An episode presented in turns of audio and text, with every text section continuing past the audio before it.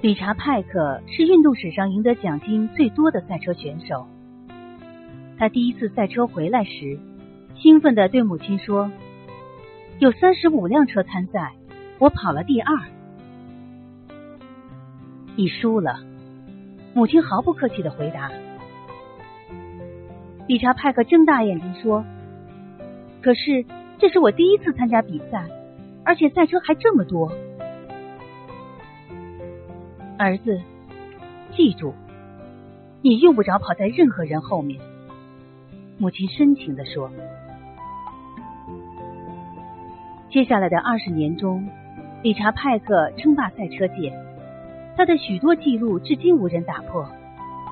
问他成功的原因，他说：“他从未忘记母亲的教诲，是母亲在他为第二名沾沾自喜之时，帮他发现了。”他还可能是第一的希望。第一是人们梦寐以求的，这个世界上也不可能所有的人都争得第一。